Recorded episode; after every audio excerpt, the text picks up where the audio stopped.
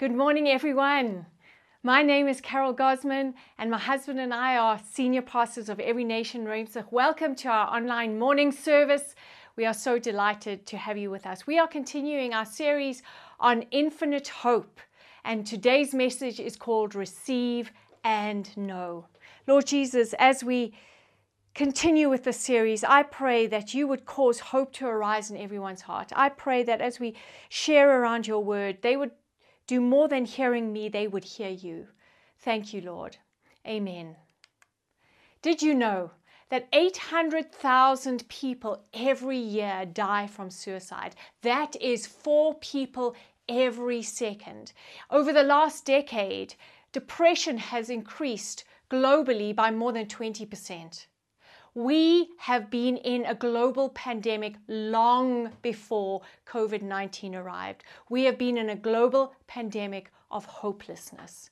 God's gospel, the gospel of Jesus Christ, is meant for just such times as this. God wants to invade the world and lift the cloak of hopelessness and put hope in the hearts of his people that we might declare a good God and a good future for the people around us.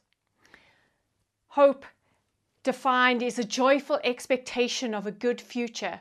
If that is true, then we can't have hope unless we have a picture of the future that is delightful, that is full of grace and love and all the good things that we can imagine.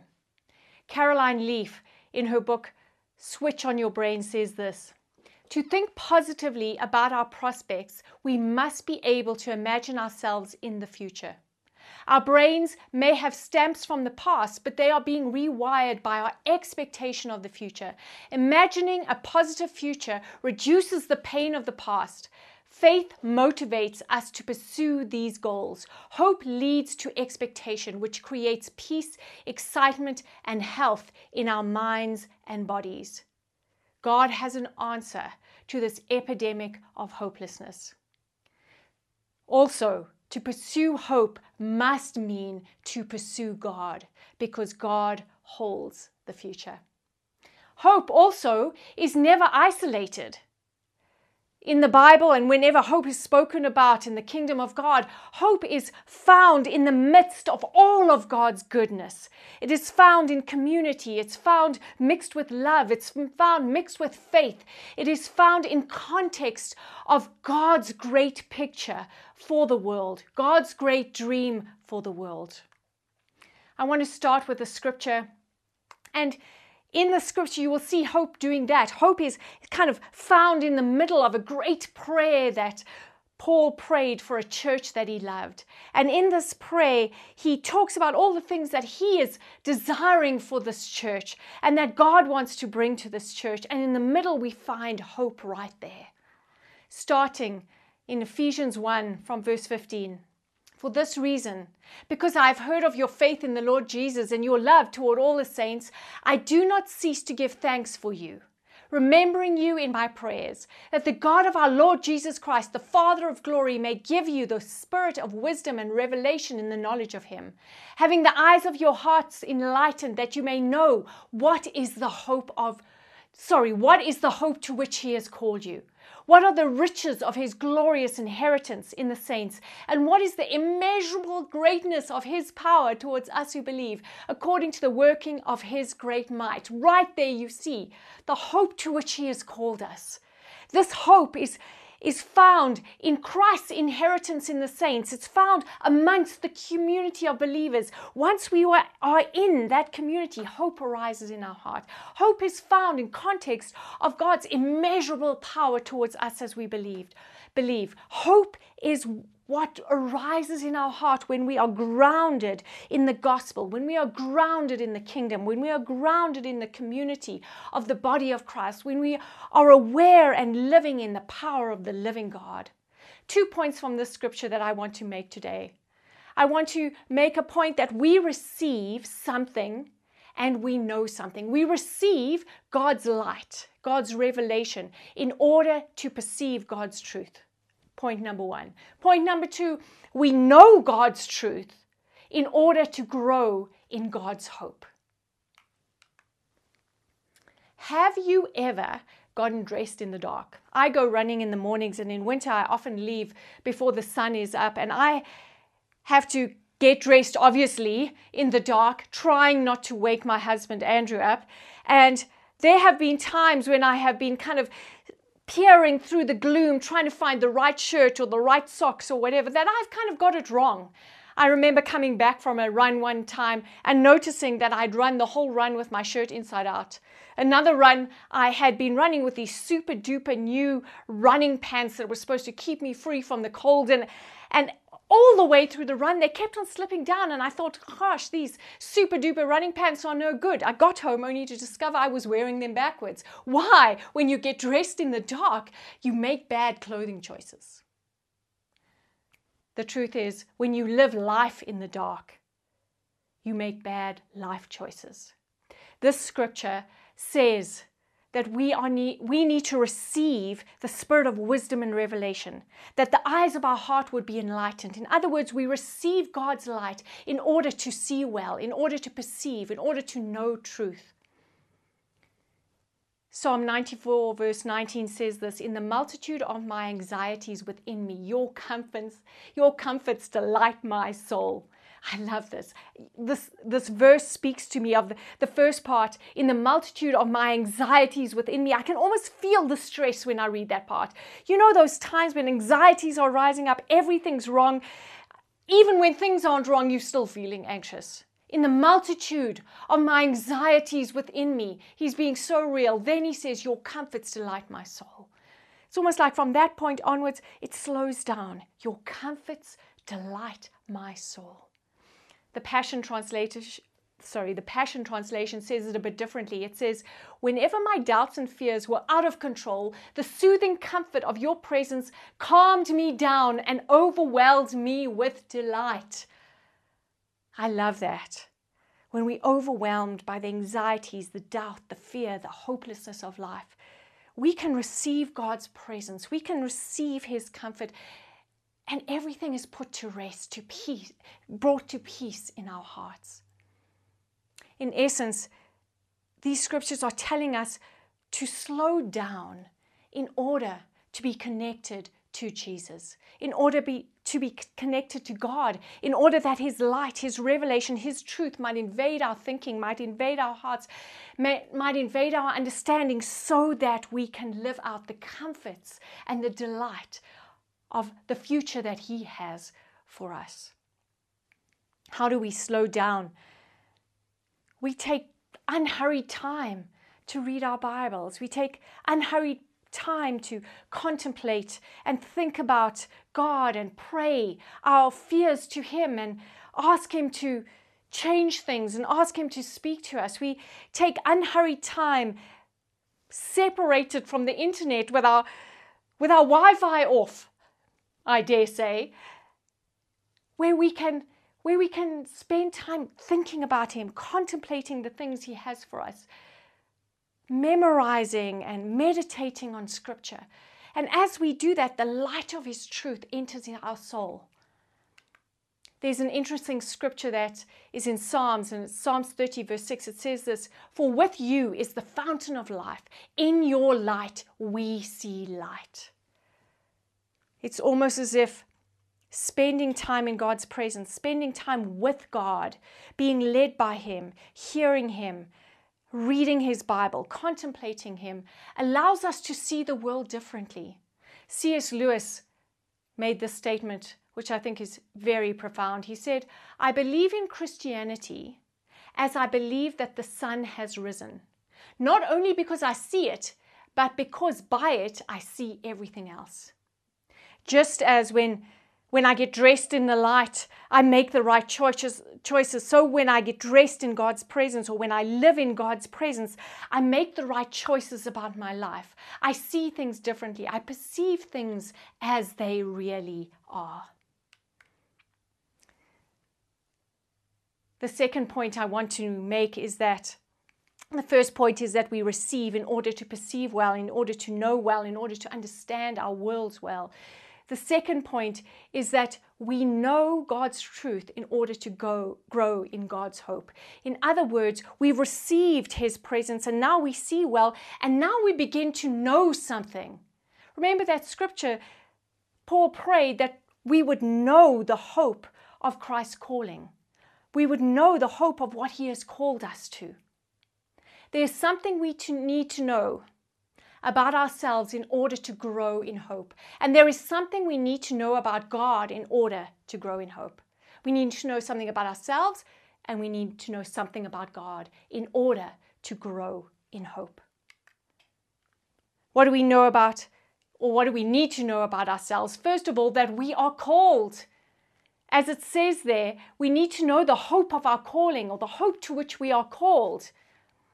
Two things about our calling. Romans 11 29 says this For the gifts and the calling of God are irrevocable. In other words, once God has called you, once He has He's kind of stamped your destiny on you, once He has He has let you know what you're called to, what you were destined for, what He made you for, it's irrevocable. God has said it and God will do it. There's another scripture, 1 Corinthians 12, starting from 26, that says this for consider your calling, brothers. Not many of you were wise according to worldly standards. Not many were powerful. Not many were of noble birth. But God chose what is foolish in the world to shame the wise. God chose what is weak in the world to shame the strong. God chose what is low and despised in the world, even things that are not, to bring to nothing things that are, so that no human being might boast in the presence of God. When I look at these, your calling is irrevocable. And God, God didn't choose you because you were fantastic. God chose you because He is fantastic.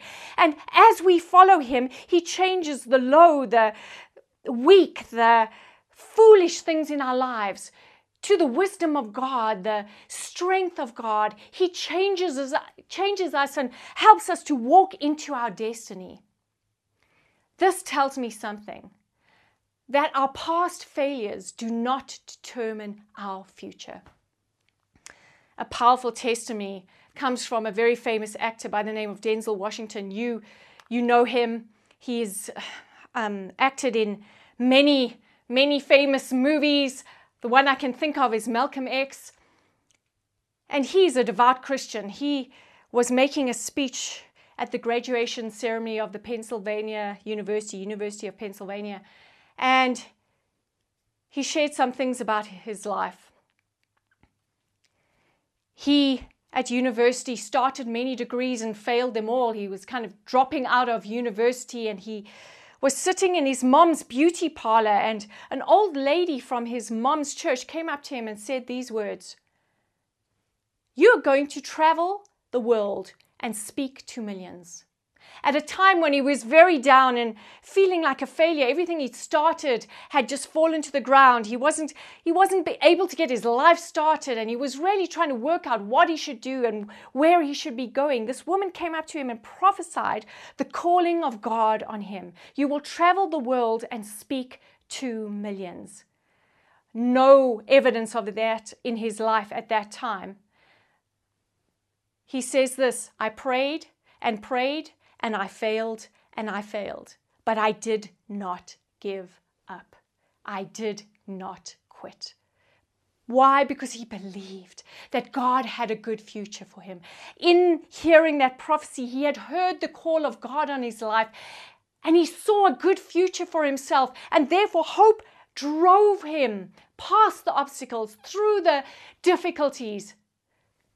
At this point, he has to date two Academy Awards, three Golden Globe Awards, one Screen Actors Guild Award, one Tony Award. Interestingly enough, the Tony Award that he received, he received in the same theatre in which he had received his first rejection in his first audition as an actor speaking this very thing. When god has called you the calling the call of god is irrevocable. It doesn't the, what god is taking you into does not depend on the failures of your past. If you stick with jesus if you keep following him if you keep allowing his light his truth the revelation of who he is to fill your heart you will enter into a bright and good future. The second thing we need to know is about God and about Jesus. And it's this there is always a resurrection. There's an obscure verse in Hebrews, but it illustrates a very powerful point.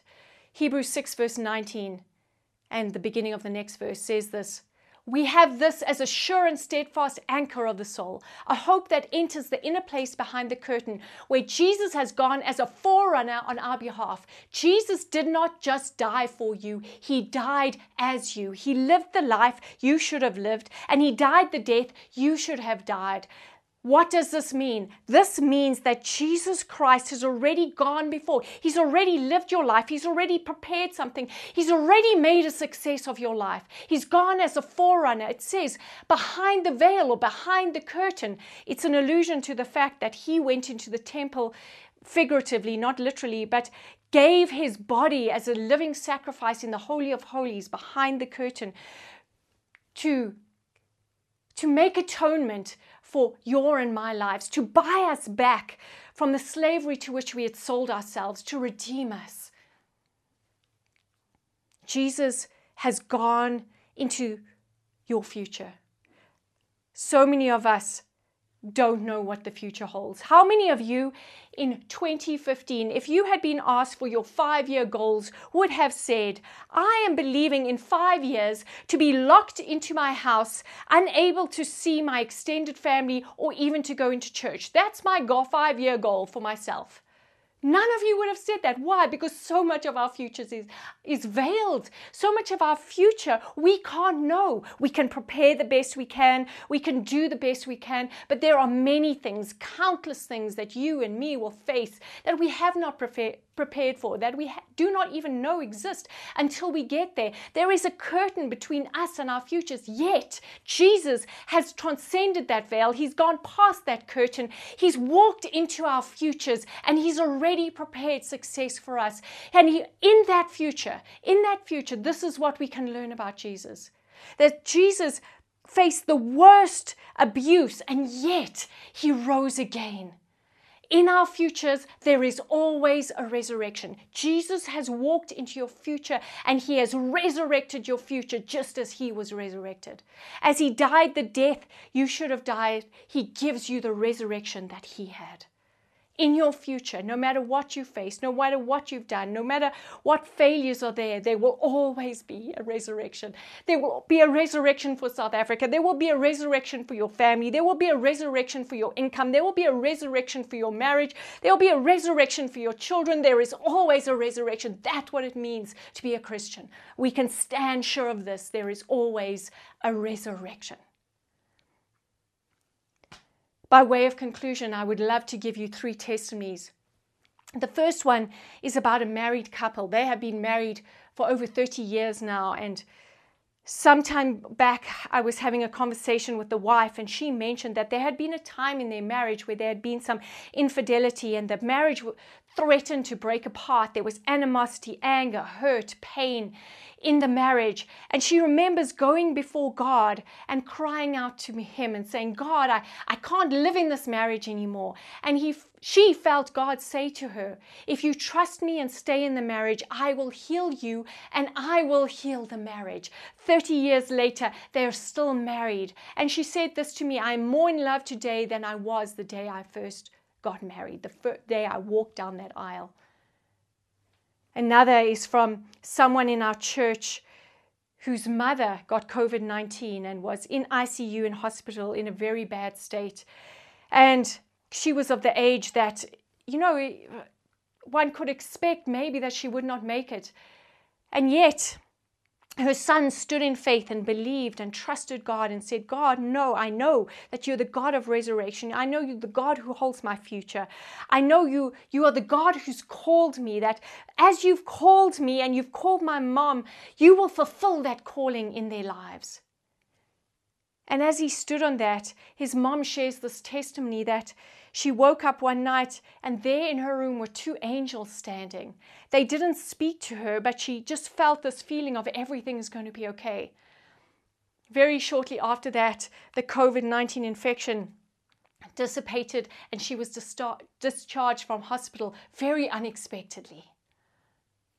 The third testimony I want to share with you is someone in the Every Nation Joburg environment who, who because of COVID 19, the company was battling and he was retrenched. And he was hopeless because his skill set was such that there was not really anything that he could do.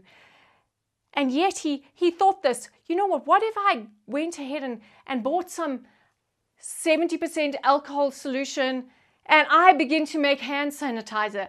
I, I think when he first began, he wasn't really um, thinking of a business. He was just maybe making it for himself or some people. Before he knew it, hand sanitizer became the biggest commodity on the South African market. And here he was making hand sanitizer. At this time, he has a successful, roaring business and he is better taken care of financially now than he ever was before he lost his job. What does this mean? As Paul prayed that giant prayer for the Ephesians, that they would find the hope of their calling, that they would know and come to know their inheritance that Christ has in the saints, and they would understand the immeasurable greatness of his power towards them who believed. We receive his spirit of wisdom and revelation in order to perceive our world right. We slow down in order to walk with him in relationship so that we would be able to see well, understand well, see our futures in his hand.